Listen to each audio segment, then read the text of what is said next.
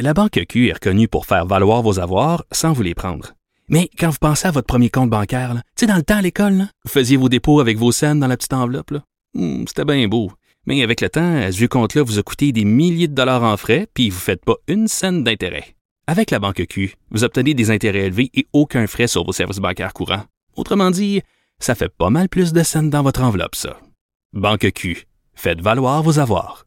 Visitez banqueq.ca pour en savoir plus. Angle. On n'est pas obligé d'être d'accord. Joignez-vous à la discussion.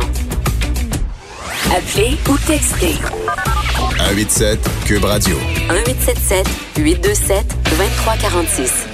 Vous connaissez l'expression la lumière est le meilleur des désinfectants et c'est vraiment euh, l'adage qui s'applique en ce moment au travail des journalistes. Et là, j'inclus vraiment tous les médias là-dedans qui travaillent d'arrache-pied pour faire la lumière sur ce qui se passe sur le terrain au Québec en cette période de pandémie.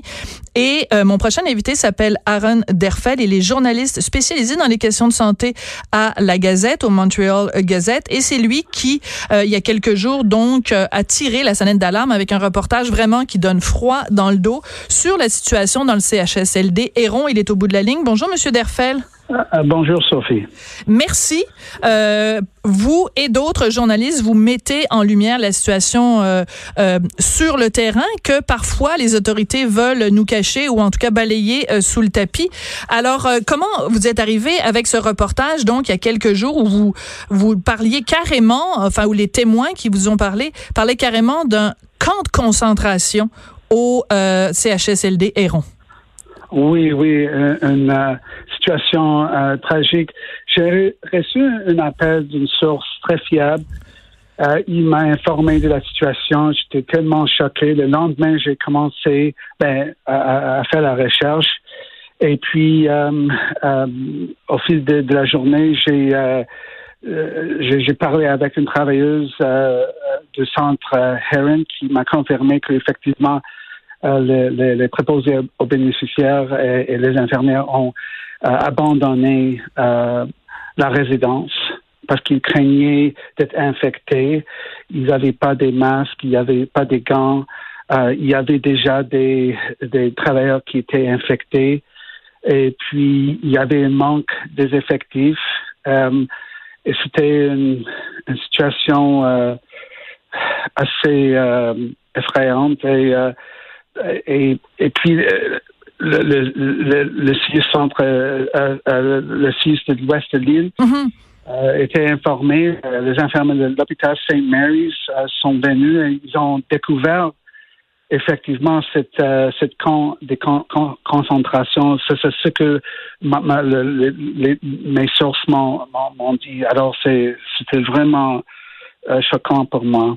Oui. Et aussi, vous aviez parlé à des familles qui disaient, ben, écoutez, les chiffres qu'on nous donne sur le taux de mortalité au centre Aaron ne peut pas correspondre à la réalité parce que nous, les familles, on voit qu'il y a des vannes funéraires stationnées devant le centre et il y a beaucoup de corps qui en sortent. Donc, le témoignage des familles a été extrêmement important aussi dans votre reportage.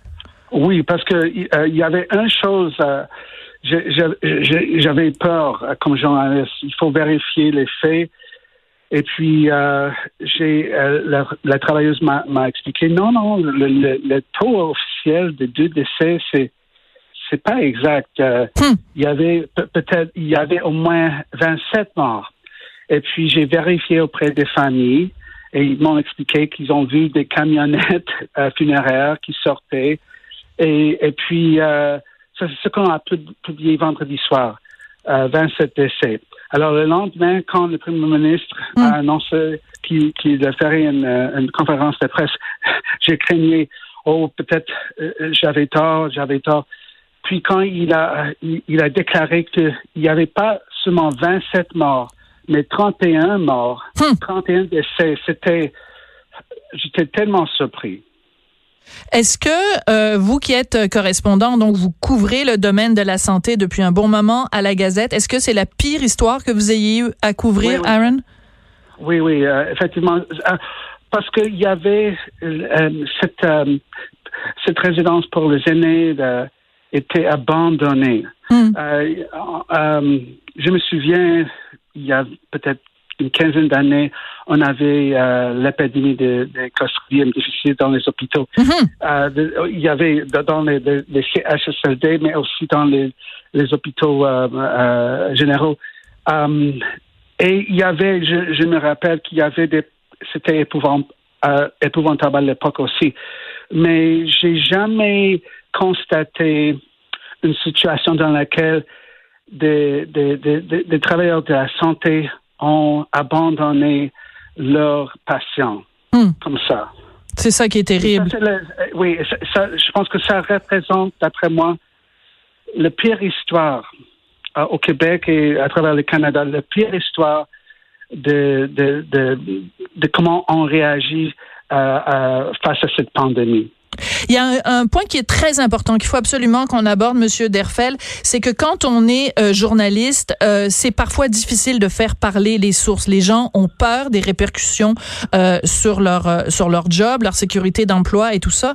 Et on peut le dire, je pense, dans le milieu de la santé au Québec, il y a une omerta. Comment vous avez réussi à convaincre les gens de vous parler alors qu'on sait que il y a cette omerta, cette cette loi du silence? Oui, c'est une bonne question, Sophie.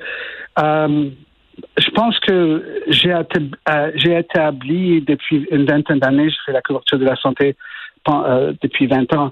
Donc, au fil des années, j'ai établi la confiance envers mes sources.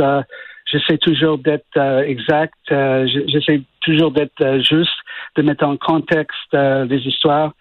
Donc, ça c'est, je, je pense que je suis un peu euh, chanceux, mais même avec cette histoire, il y avait des problèmes. ils, ont, ils avaient. Euh, Comme quoi? Euh, Ben, il y a dans le texte, on a publié quelque chose pendant l'après-midi, et il y avait un mot que le, mot était exact. Il y avait pas, c'était correct, mais le source m'a dit que oh non non, ils vont savoir que c'était moi. Hmm qui est appelé. Donc, euh, euh, j'ai, on a effacé le mot euh, pour le pour le dernier texte qu'on a publié plus plus tard dans l'après-midi. Mais c'est mais c'est grave ce que vous dites, Aaron. Ça veut dire que les gens font font tout pour ils veulent que l'information sorte parce qu'il y a des gens qui sont en train de mourir là. Alors il faut alerter la population puis en même temps cette personne-là a peur que le fait qu'elle ait tiré la sonnette d'alarme menace sa job. C'est grave, Aaron, là. Oui, je suis tout à fait, euh, tout à fait d'accord. Je pense que euh, on peut euh, se relier, je pense, à la, la réforme qui était menée par l'ancien gouvernement dans laquelle on a centralisé, mm. on a, on a, il y avait le, on a créé les CIUS et les CIS et c'était, on, a presque détruit le système. Il y avait un manque de, de, gestionnaires. Et puis à l'époque, on parle il y a quelques années, peut-être trois ans, trois, quatre ans, euh, il y avait beaucoup de peur pour critiquer hmm. euh, la réforme. Hmm. Et ça reste donc vous diriez que cette loi de l'omerta, cette loi du silence, elle est née sous euh, le l'égide de, de Gaétan Barrette, que c'est lui qui aurait instauré, oui vous allez jusque-là. exactement. Oui. Je me souviens, il a fait une présentation à l'Université McGill euh, auprès des, euh, des, des, médecins. Et pendant la présentation, il, euh, il a dit J'ai des espions parmi ah! vous autres. Non, mais c'est quasiment euh, euh, une menace euh, à peine voilée de dire ben, j'ai des espions. Donc, si vous, on a l'impression d'être dans un régime communiste, là. si vous dites pas ce que dit la Pravda, ben on a des moyens de, de vous faire parler. C'est terrible, ça. Oui, et c'est pour cette raison l'ancien ministre Dr. Barrett était critiqué assez fortement par les gens, par par les experts, euh, par, euh, par aussi les, les, les, les, travailleurs de la santé.